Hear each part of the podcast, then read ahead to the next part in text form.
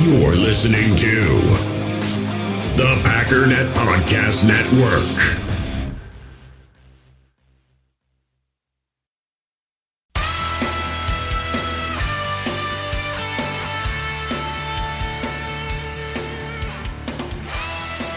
Hello, ladies and gentlemen. Welcome once again to the Packernet Podcast. I am your host and your resident fanalist, as always, Ryan Schlipp. Please check us out online, packernet.com. Find me on Twitter, pack underscore daddy. So, this is my third attempt to try to um, not talk about the active terrorism going on in Kenosha and just try to focus on Aaron Rodgers. And I believe in myself. I believe that I can simply keep my mouth shut and not go on a tirade about the men and women living in terror in Kenosha right now because of sociopaths, and I can just talk about AJ Dillon's quads. I believe in myself. I can do this. I am quickly running out of time, but I'm sure that this time around I'm going to be able to do it. Maybe if I promise myself to start a sec- separate podcast where I can talk about how I don't feel that active terrorism is the best way to respond to grief, maybe then I'll allow myself the opportunity to not focus on people who are now being shot and killed and whose lives are being ruined in Kenosha, and just focus on uh, Malik Taylor and his one catch in training camp. I'm pretty sure I can do it this time. I I am quite positive that this time is going to be the one, man. Oh boy. Oh. I just you know, I got to just wake up and come down here. I I don't know why my default is let's see what's going on on Twitter. You know what's going on on Twitter. Distractions and horrible things. Just drink your nasty cold coffee and do your dumb podcast crying out loud, I have the easiest job in the world and I can't even do it. How you guys doing? I'm doing great. Son's birthday was good yesterday, so that's cool. Family came over and whatnot. You know, just normal life kind of things, not uh, not burning down cities or anything fun like that. Saving that for after the baby's born, I have a lot more free time on my hands. There's actually an apartment building right next door where they got like those garbage dumpsters. I figure I'll just light those on fire or something. Nothing too crazy, but just enough to terrify everyone and, you know, make sure the kids are scared. And don't want them sleeping at night or anything. Sorry. I'm, I'm not deleting this. We're to forge ahead. We're to do this. Most important thing in the world Green Bay Packers training camp. I got this. Oh, so that is what we're talking about. Shut your mouth, phone. This dumb alarm clock, like I'm even halfway in the mood for your nonsense. This is my 60th alarm by this point in the day. So I'm even on a normal day, I am really fed up with my phone going off. Training camp was good. So thanks for tuning into the podcast. no, I mean it, it sounds like it was it was good. There's a lot of good notes and whatnot. That's what we're talking about. Um, I did get out the links to the fantasy football. So if you are a patron, and granted the way I did it probably wasn't the smartest, but it was the easiest for me and I, I guess I chose to be lazy as opposed to, you know, um, making sure that things go smoothly. So rather than sending people directly, here's your link, I just threw it up on Patreon. So now anybody that is a patron has access to these links, and it's possible that some people joined that weren't a part of it, which I guess is fine, but we'll just have to sort it out. Um, one of the things does say this Saturday is going to be the draft. I'm going to change that. Again, gonna wait until after the baby's. I'm just pushing everything off, man. That's just my my excuse for everything. I'll do it after the baby's born. I'm, I'm taking time off. I'm not working. You know, whatever. Also, we should probably set a date that works for everybody. I don't know how we're gonna do that. Could do the Slack thing or something. But anyways, um, also Patreon hit me up and they're like, "Hey, we're starting this thing where we can do annual memberships. Um, so instead of month to month, it's an annual thing. So if you'd like to do that, uh, I, I actually just had somebody recently offer to I mentioned this already, but was like, hey, look, I just want to pay up ahead of time. Now you can do that, and it comes with a discount. I forgot what it, I think it was like 16% was just the default, and I'm like, I don't know, that just must be a thing. So it's cheaper. So if you're doing you know five dollars a month for the entire year, it's going to be more cost effective. Although I don't personally, I don't like it. I like the monthly thing. I don't like the blast of income. I I, I don't know. It's fine though. It's it's it's for you. It's whatever you are more interested in it's an option they provided, and I figure I would pass that along to you. Um, um, um, um, um, um, um, um, Singing in a store and I'm singing.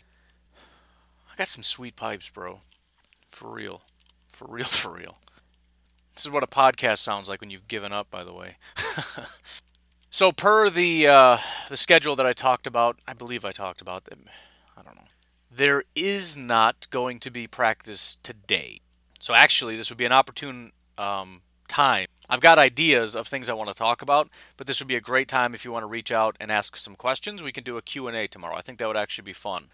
There are a billion and one ways to reach out to me. I've got the phone number, which would actually be great. There is a phone number in the description you can call, and I will play your voicemail. Please try to keep it under like 30 seconds if possible. I know for some of you, you require three voicemail. The only problem with that is I need to set aside a really long period of time. And that's fine. If you want to do that, that's cool. I know some of you have like a mail route. I know this sounds oddly specific, but it's because I'm talking to one person in particular. But just in general, if it's like a 15 second clip, I'll listen to it on the spot. If it's three voicemails, it's like, all right, I gotta wait until I have time, and then sometimes I just don't have time, and then I forget, and then I never even never never even get to listening to it. And I apologize for that, but it's just a reality of life. But I would like that ability to be able to play your question and answer your question. I think that would be kind of cool. Nobody seems to want to do it, but I want to do it, so please call. And it does. I, I don't even care what the question. I was thinking about doing this on YouTube too. Um, doing like a live stream Q&A. The problem is very few people ever show up to those, but I thought that would be fun and it does not have to be Packers related questions. Just keep it funky. But that's a separate conversation. I'm all over the place, man. I'm all I'm off off my flibbin' rocker right now is what I'm off of. I'm coming down off my adrenaline high is, is what's happening right now. I was all amped up this morning. I am proud of myself for deleting those episodes though.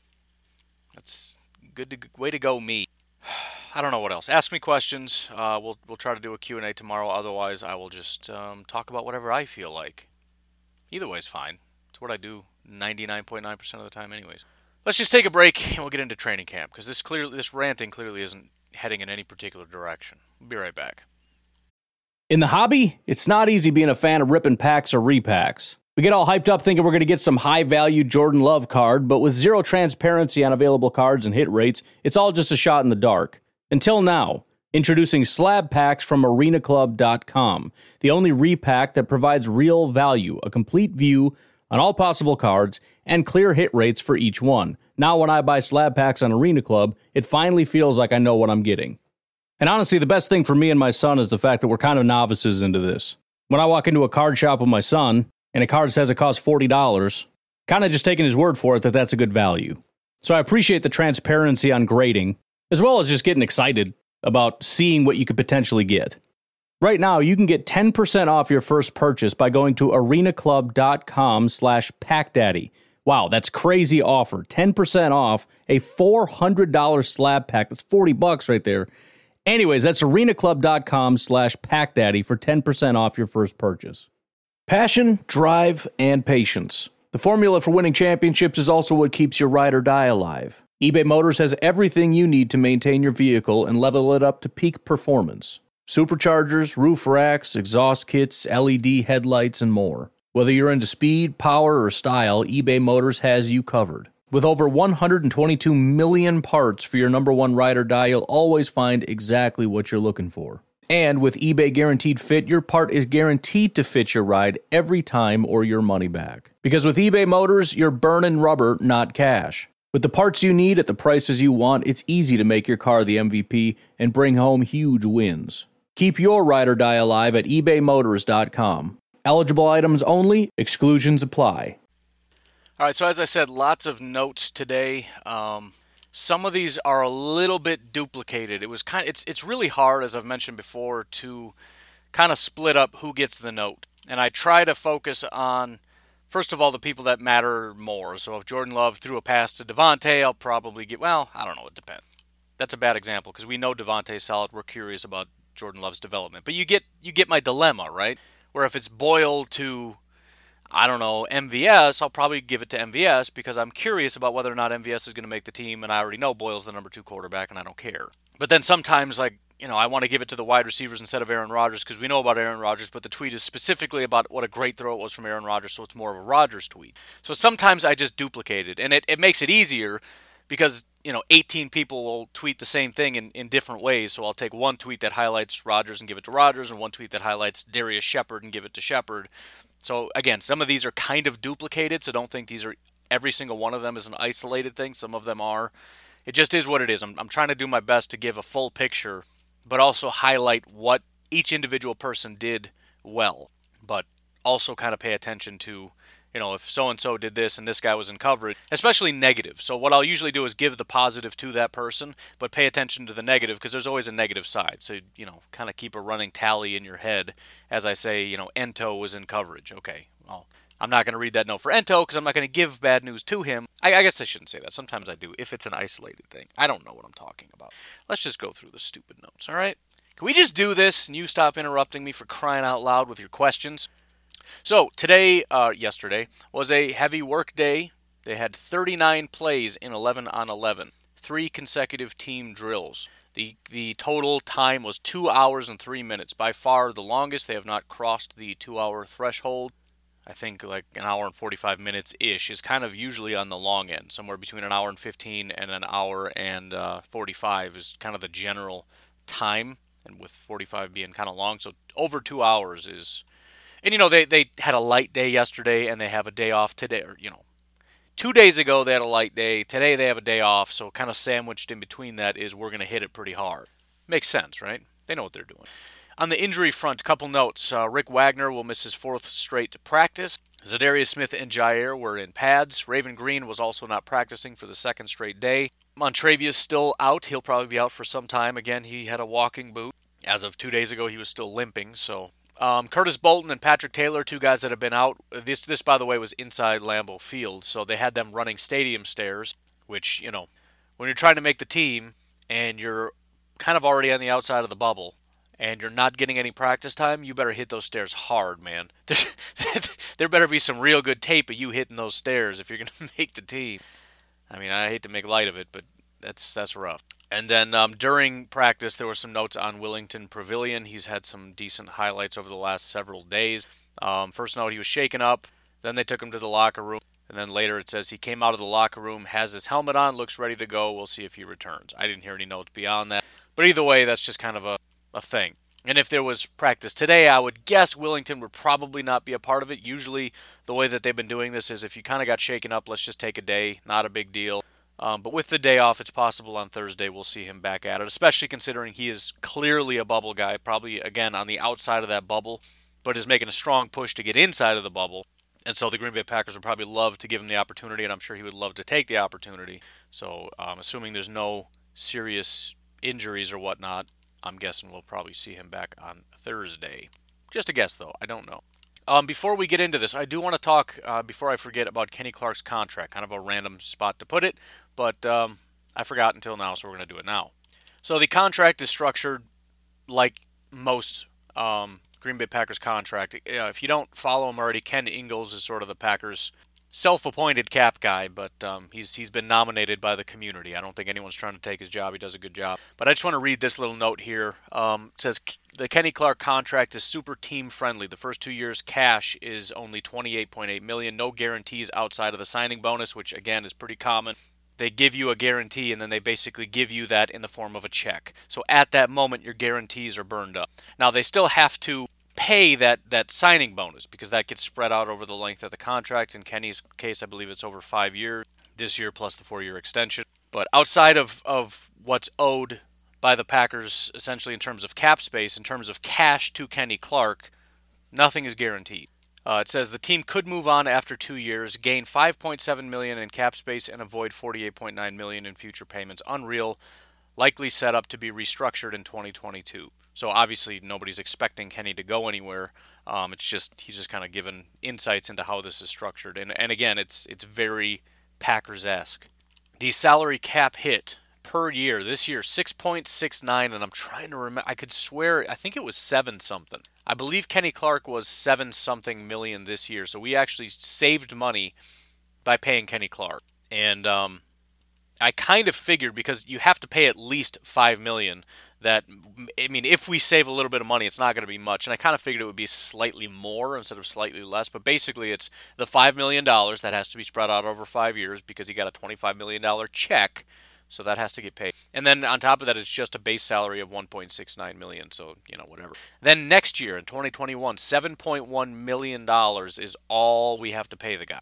So if you think about it, you know it's it's always scary to kind of backload contracts, but there's a couple different factors, and a lot of people are pointing to 2022 is when some people project Rodgers might be out the door.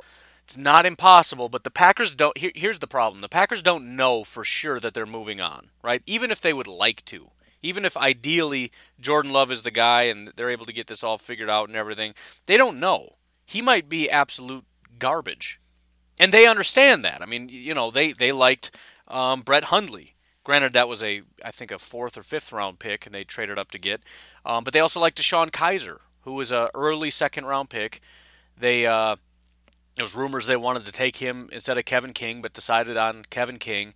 The first thing, the the very first thing, if you want to know who liked the idea of taking uh, DeShone Kizer over Kevin King, first order of business by Brian Gutekunst when he takes over, trades away Damarious Randall, who he didn't care for, and goes out and gets DeShone Kizer.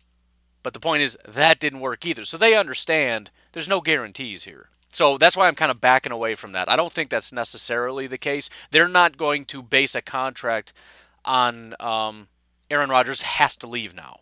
I think this has more to do with the fact that this is when they expect the salary cap to spike. Remember, there was supposed to be, prior to coronavirus, a massive spike in um, television revenue deals and all this kind of stuff starting in like 2021.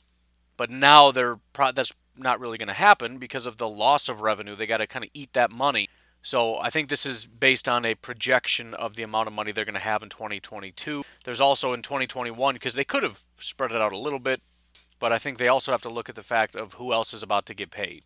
Right? We know there's a lot of guys looking for money, and this this is actually exactly what I talked about. If if you think about um, the fact that you can kind of backload a contract so that you get two years, you can stagger them. Right? If if you got Kenny, who's 2020 and 2021, he's not a, an impact then let's just say you have uh, David Bakhtiari and you pay him in 2021 and you structure his contract similarly. Well, then he's um, not an impact from 2020 until 2020. Uh, until 2023, right? Because 2021 and 2022, he's getting paid like you know six, seven, eight million, whatever it is, right? A really low amount, like Kenny, because Bakhtiari is probably a 20 million dollar tackle. I know I said that about Kenny as well, but I just I don't know. He doesn't have to get 20, but I just I would be stunned if he's not getting 20. But again, you, you structure it so that you don't have overlapping Kenny and Bakhtiari Uh, uh, contracts until 2023. At which point you got, you know, 21 million dollar Bakhtiari and 21 million dollar Kenny Clark, which is ridiculously expensive, but again, remember you got to keep that in the context of 2023.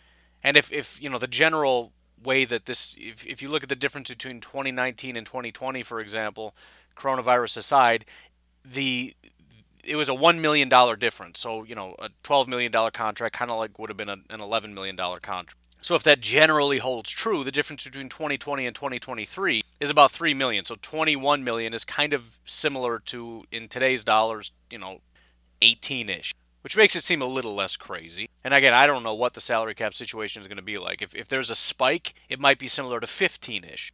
If the salary cap is still delayed, it might kind of just looked like 20, 21 million. But again, now we're getting to 2023 where it's even more likely that we've we, we either don't have Aaron Rodgers or we've moved some money around. And again, if you remember what Ken said, we might be looking at a restructure for Kenny Clark in 2022 which means we might be pushing more money back, which means in 2023 we've got David Bakhtiari that costs money, but not necessarily Kenny Clark. See what I'm saying?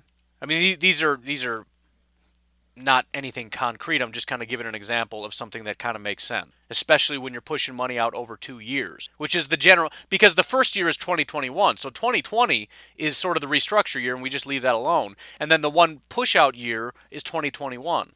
So I don't know. I'm just saying you, that, and that was the reason I had said a while ago. We need to get at least somebody's contract done now because we need to be staggering this. Because otherwise, if we get everybody's contract done in 2021, then 2021 is great. 2022 is a nightmare. Everybody's contract spikes. So we've got to stagger this a little bit.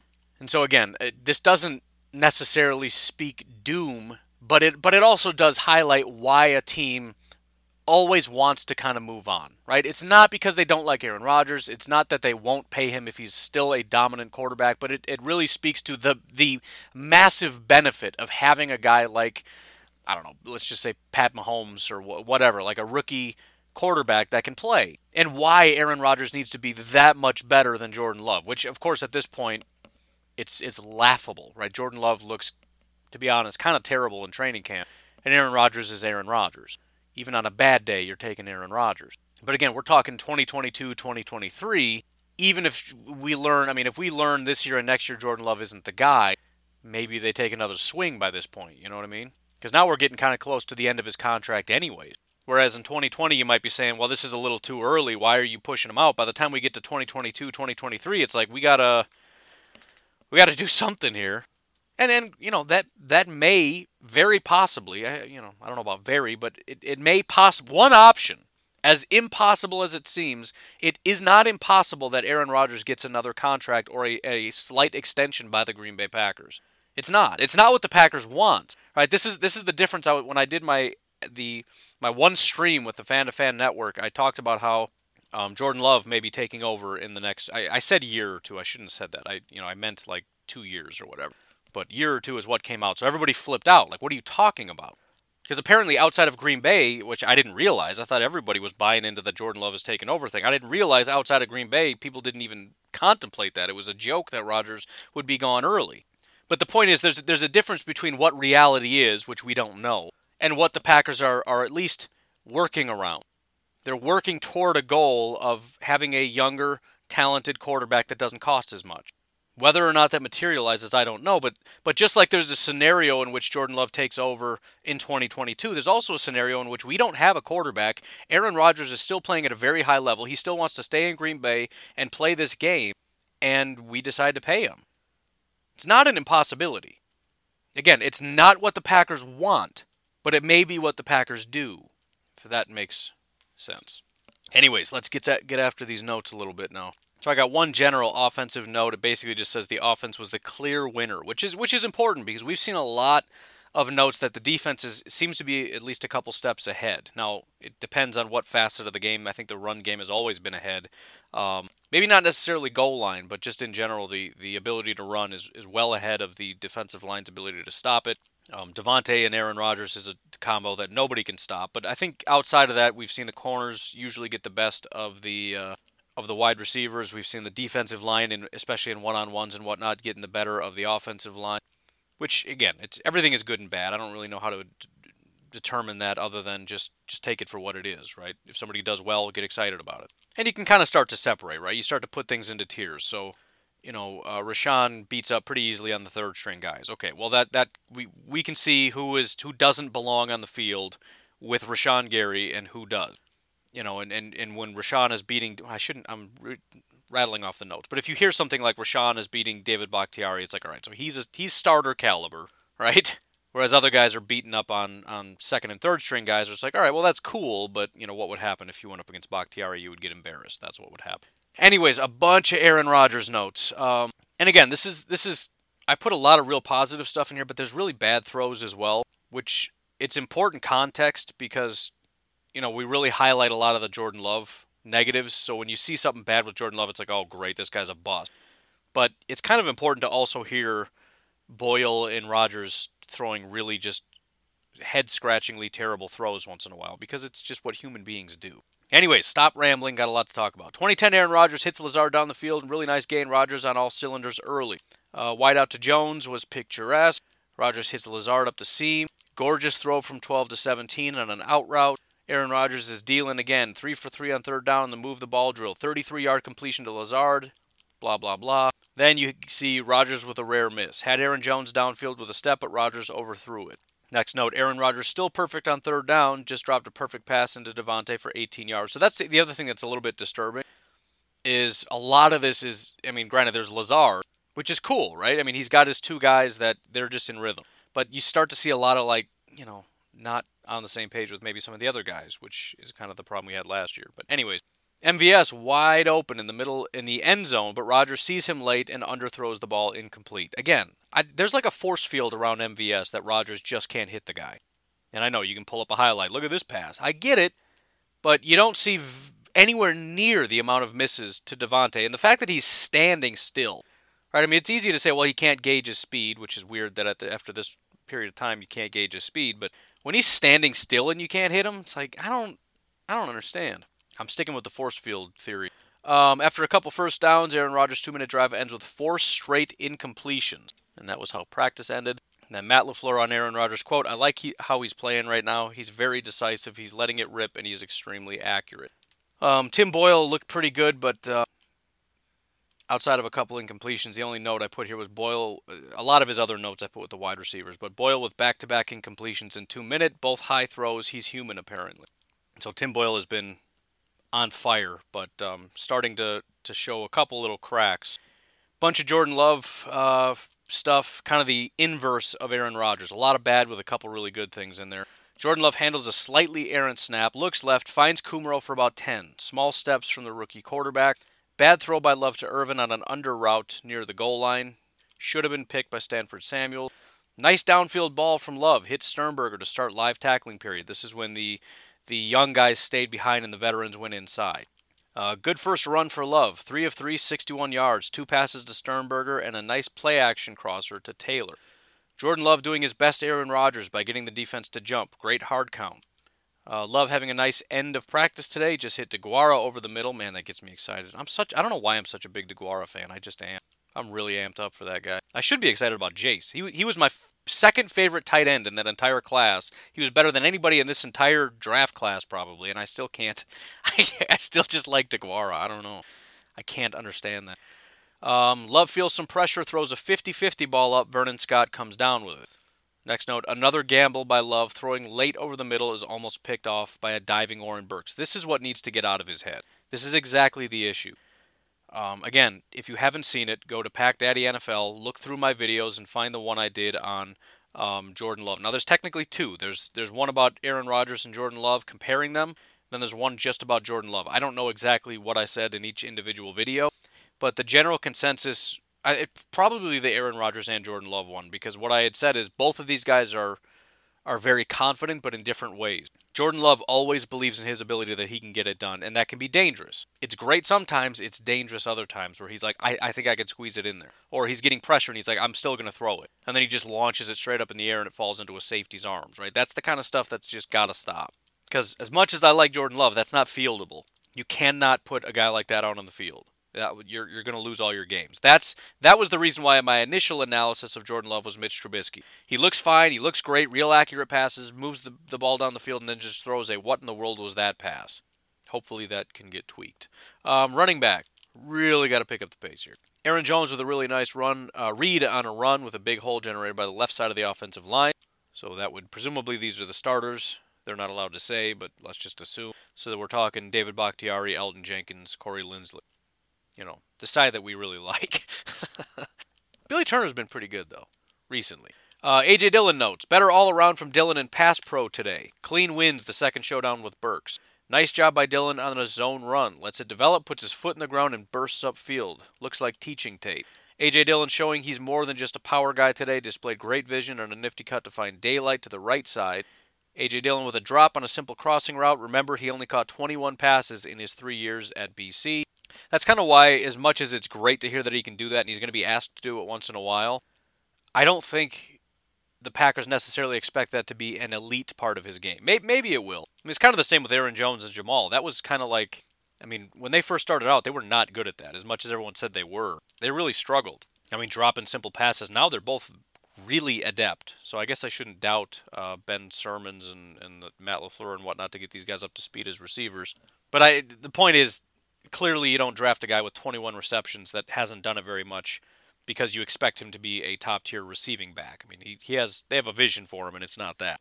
Final note: tackle AJ Dillon at your own risk. Garvin made a nice play, but he was the slower to get up of the two. Yikes!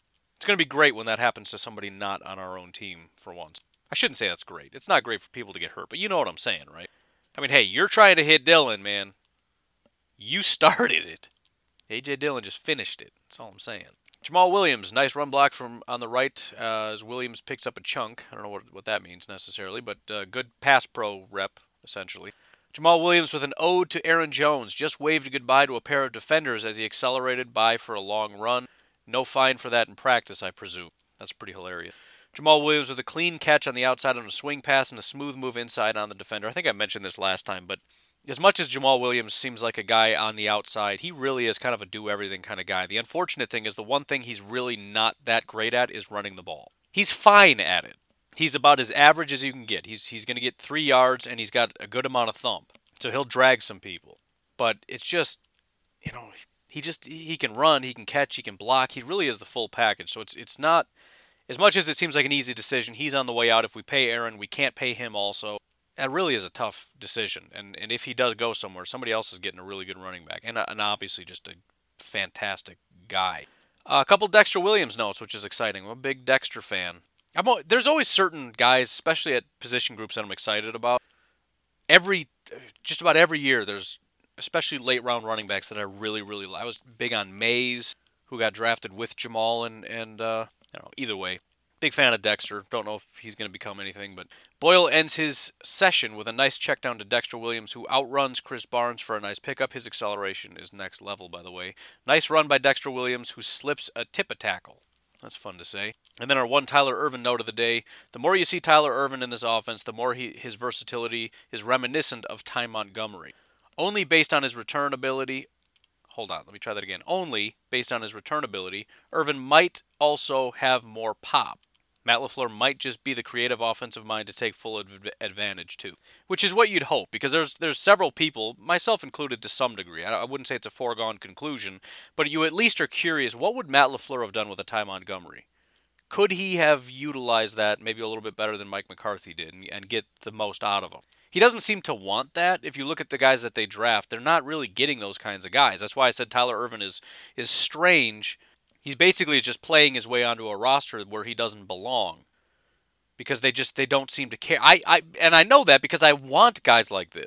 I love these kind of versa- versatile receiving backs. I just think they're exciting. It provides a new dim- dimension, but you know, Brian Gutekunst does not really put a lot of effort into getting those kinds of guys, which is why I'm skeptical that Matt LaFleur will figure it out, but maybe he will. I don't know. Either way, good players are good players. You put him on the field, tell him to make a play. If he can make a play, I mean, scheme or not, he's making plays. Oh my goodness, I have three minutes to get through the rest of this. Not gonna happen. Um, let's summarize a little bit. Davante Adams still destroying absolutely everybody. Allen Lazard, I still believe, is the clear number two. It's not a foregone conclusion, but it, it kind of just feels that way. It's kind of like Davante, where he just goes out and beats everybody. That's kind of like what Allen Lazard is doing on a smaller scale. So he's kind of just picking up seemingly where he left off, and I do believe it's a battle for that third spot. Largely right now is between MVS and EQ. I don't really believe. I know there's a ton of real big Begelton fans I just think there's Davante, then there's Lazard, then there's MVS and EQ, then there's kind of everybody else. With I believe Kumerow at the bottom, maybe not necessarily because of his play, but just when you factor in that he's on that bottom tier, as old as he is, as expensive as he's becoming to stick around because he's not just you know a rookie or anything anymore. He's actually getting big boy contracts, even if they're one year minimums. It's still he's, he's more expensive. It's it's less. Anyways, you understand. Um, but a couple Lazard notes because there's only two and it's fun. Lazard got wide open on a deep corner route zone coverage, pitch and catch for 12. Lazard, uh, let's see, third and long. Rodgers hits a wide open Allen Lazard over the middle for 25 yard gain and a first down. As far as the MVS and EQ battle, Boyle hits MVS and stride off of either a read or design play action. Rodgers starts two minute drill with a nice completion to MVS over the middle. EQ note, nice adjustment on a catch by EQ and a third from 12. And here, here's the other thing to consider it may not necessarily be a battle between MVS and EQ, they might actually just be different positions. It might similar, be similar to Chandon Sullivan and Josh Jackson, to where even if Josh Jackson outplays Chandon Sullivan, Chandon doesn't lose his job because Chandon is a slot corner. He stays in the slot, and Josh Jackson is not competing for that role. Josh Jackson is the number three boundary corner. So if if EQ does what I've been wanting him to do for a long time, primarily become the slot guy, like a big slot. Not that he can't go outside, but if that's primarily what they're going to use him as, then it's Davante Lazard and EQ. Not necessarily because EQ is the number three, quote unquote, but because he's the slot, with MVS being the number three boundary wide receiver. Because MVS is probably not going to be primarily a slot guy, even though everybody kind of plays everywhere once in a while. But you get what I'm saying, right? So it's Davante Lazard, MVS, EQ being his own position, sort of slot guy. And then maybe you have one of these guys like Shepherd or something compete for the number two slot guy, and then a guy like Begelton is sort of the number four. If if you keep six, I don't know how many you're keeping, might be five, who knows. But you, you got to kind of keep that in mind as well, where they may have slightly different roles, so they're not really directly competing. And I don't know that they're going to do that. Equanimeous wasn't really used in the slot as much as I had hoped. They kind of used him um, just as a boundary guy. And there's not going to be as much slot if they're running two wide receivers more often.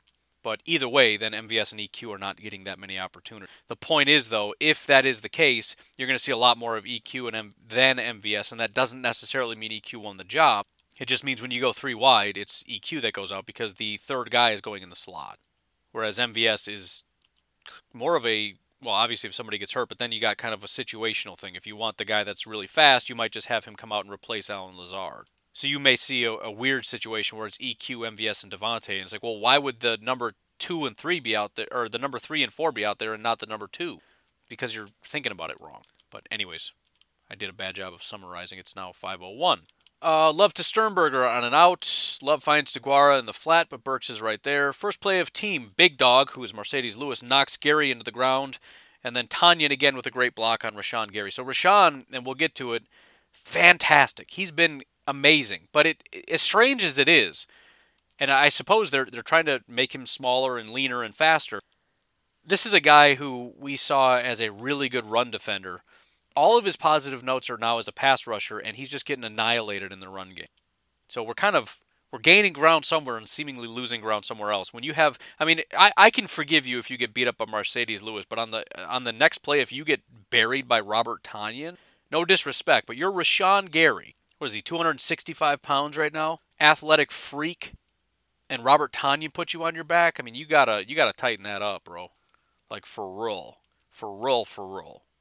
Uh, Elgton Jenkins abuses Delontae Scott.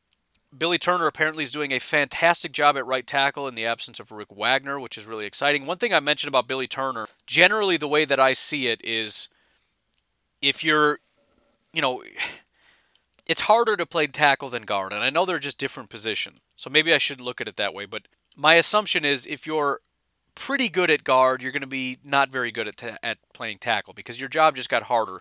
One thing I noticed about Billy Turner, although he's not great anywhere, I mean, he's had streaks, and I mentioned that when I did a breakdown of Billy Turner. He's had some streaks where he's really, really good. What I said about him is that it's very strange that he's not worse at tackle than he is at guard. He's about the same guy at guard as he is at tackle, and if anything, he's a little bit better at tackle than guard. It seems weird and counterintuitive, but it's kind of a thing with him. Now, this is still training camp, and I would be horrified if he was our right tackle because I don't think he would be all that good. But that is worth noting because for those of you that default to thinking the way I do, if he's bad at guard, he's going to be horrific at tackle. I don't. That may that may still be the case, but that hasn't been the case in his career because he has been sort of a guard tackle hybrid, and he just kind of gets moved around the offensive line at will at, at all the different places he's been. Uh, Lane Taylor beat Kenny Clark twice in one-on-ones, so fantastic job by him. Uh, then John Runyan had a meeting with the the the people, the interview, whatever. Said he's been a left guard every rep at camp. So again, 53 people. That's a note for you. He's he's your backup left guard apparently. Um, also says he hopes he's not being annoying to the offensive lineman Bakhtiari Taylor Turner. Trying to listen to everything they say, so he's just being a sponge. That's cool. Uh, defense. Kenny Clark with a stop on Jamaal Williams. Clark comes through for a would-be sack on Rodgers to end period. So Clark is kind of like Davante, outside of losing twice to Lane Taylor. Which, by the way, let's also keep in mind the default is a win by the offense, right? Generally, that's the default. Remember what I said about it in a game. If you give up four sacks on you know 30 reps, so let's say there's 30 snaps, and it's you stay in one position and it's you against a, a tackle if you get three sacks, that means you won three times and lost 27 times. Not necessarily, there's still hurries and whatnot, but the point is the offense, you're going to look at those stats and say, you got destroyed. That tackle got destroyed by the pass rusher, even though he lost most of the time, because the default is that the defense loses in terms of at least pass rush, right? So keep that in mind. Maybe not necessarily win loss. That's kind of more of a 50 50 thing, but actually getting a pressure, I guess.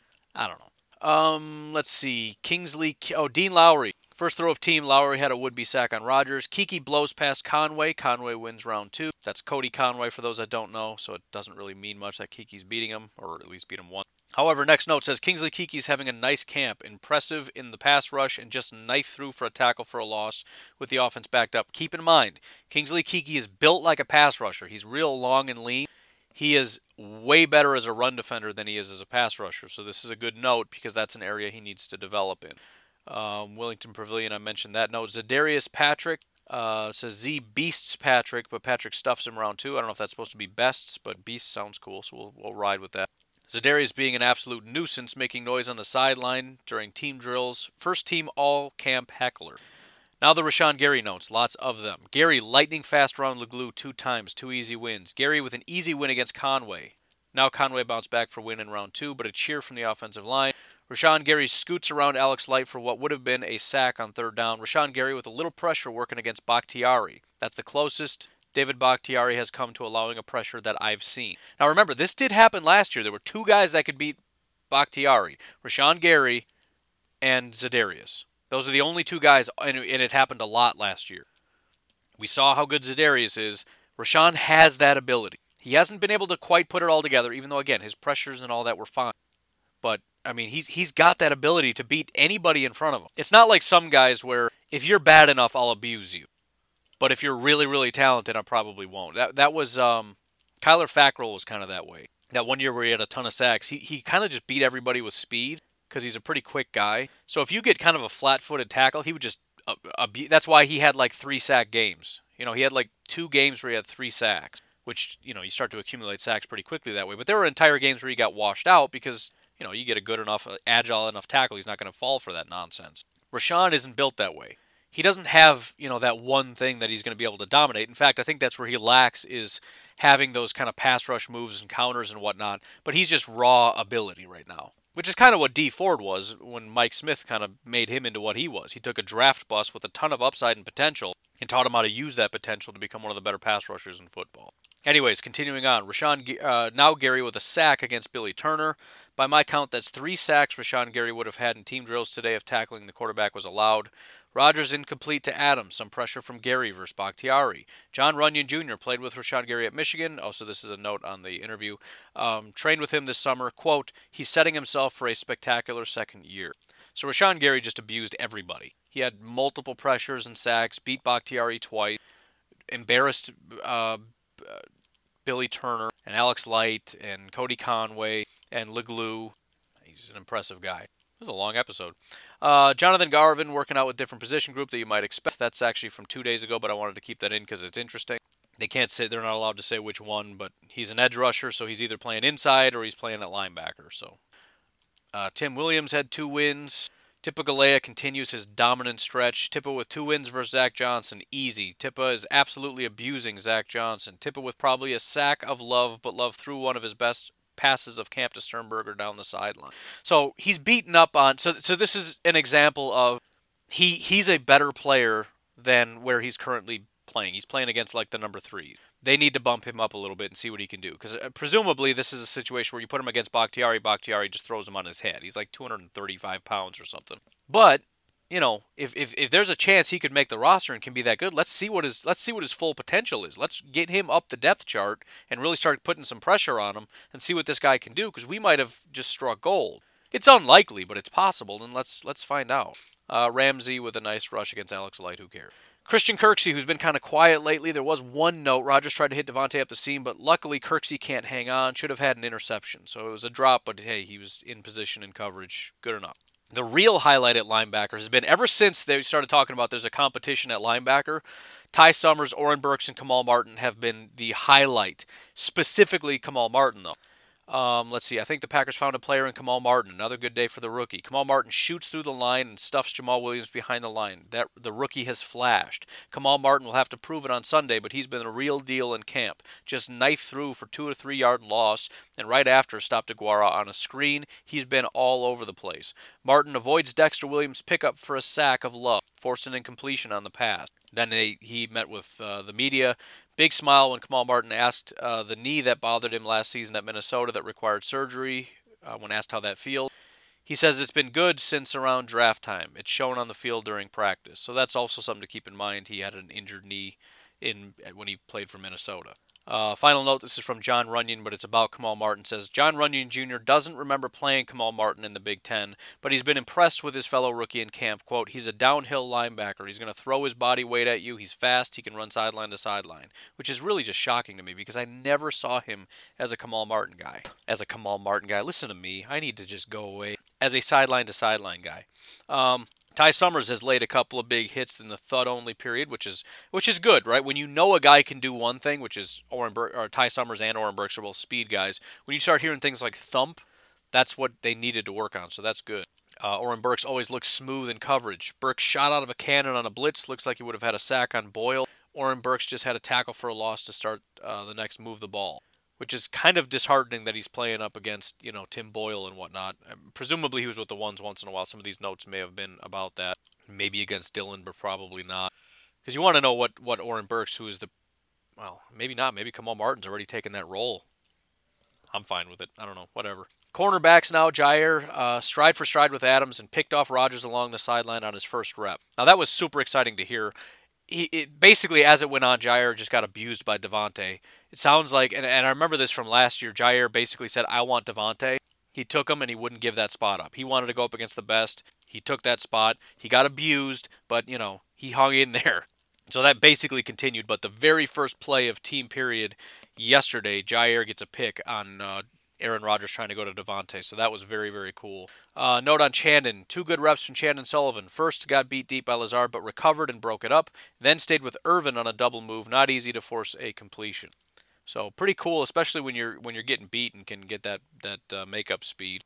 Part of that probably has to do with Lazard not being exactly the fastest guy in the world, but still, good to see it. Josh Jackson, who has been dominant for the last like week now. Couple notes on him. Josh Jackson with a nice pass breakup with sticky coverage on Begelton, incomplete from Boyle. Jackson consistent consistent consistency physical in camp. I'm guessing that's supposed to be consistently physical in camp. Josh Jackson made a play to stop Tim Boyle's drive on third and nine, sat on Reggie Begelton's route underneath, reached around, knocked away the pass without making contact. Jackson having a solid camp. Again, working against the twos, but seemingly having no issues hanging in there. And then there's my guy, the surprise. Um, if you listen to the Unknown Packers interview yesterday, my one um, kind of surprise guy that might make the roster was Stanford Samuels. Couple notes on him. Stanford Samuels almost and should have picked off Jordan Love in the end zone. Stanford with a nice blitz off the edge. Uh, Samuels interception off of Boyle to stop the two minute drive. Pass was tipped at the line. Defense wins that round with a nice turnover. Uh, safeties, Adrian Amos. Rodgers throws the ball right to Adrian Amos, but Amos drops it. Lucky break for the offense. So that's one of those where nobody did anything right. Bad throw from the quarterback, and your defense dropped an interception, but whatever. And then Vernon Scott, and I kind of mentioned this already, but Jordan Love, who was prone to taking too many chances, just threw a jump ball. Vernon Scott played perfectly and picked it off. So good to hear. If you remember early on, Vernon Scott was the guy that kind of didn't know where to stand and wasn't really figuring stuff out. But once the play started, he was just all over the place making plays. So it's kind of cool that that's more or less continued, even though there hasn't been that many notes. When there's a jump ball, guess who's there? It's Vernon Scott, the guy who puts himself in the right spot and is just out making plays. Finally, special teams. Hunter Bradley with a bad snap. Crosby misses the extra point. You hate to see it. Um, J.K. Scott, tons of notes about him just absolutely destroying the football. Uh, first one, J.K. Scott booming punts in Lambeau, real field flippers.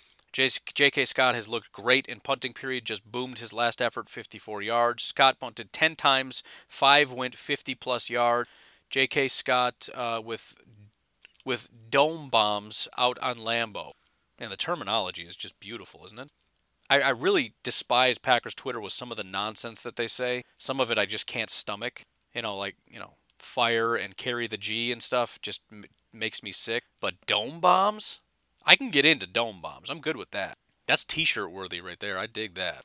says at least 5 of 5 off 55 yards or more with at least five, 4.5 hang time. So this guy's saying five of his 10 punts went at least 55 yards and had more, or, you know, five had at least more than 4.5 hang time, which is fantastic. Crosby misses two of four in kicking drill, a PAT, and one from 48 yards. We know the PAT wasn't his uh, fault, that was from a bad snap. Anyways, I am way, way over time. Sorry again for the angry tirade in the beginning, but I got through it, and we got to the Packers eventually. Just just had to work through it, man. otherwise, uh, you know, folks have a fantastic day. Again, no training camp, so send in questions if you got them. Otherwise, I will uh, continue on with whatever it is I feel like talking about. Talk to you later. Have a good one. Bye bye.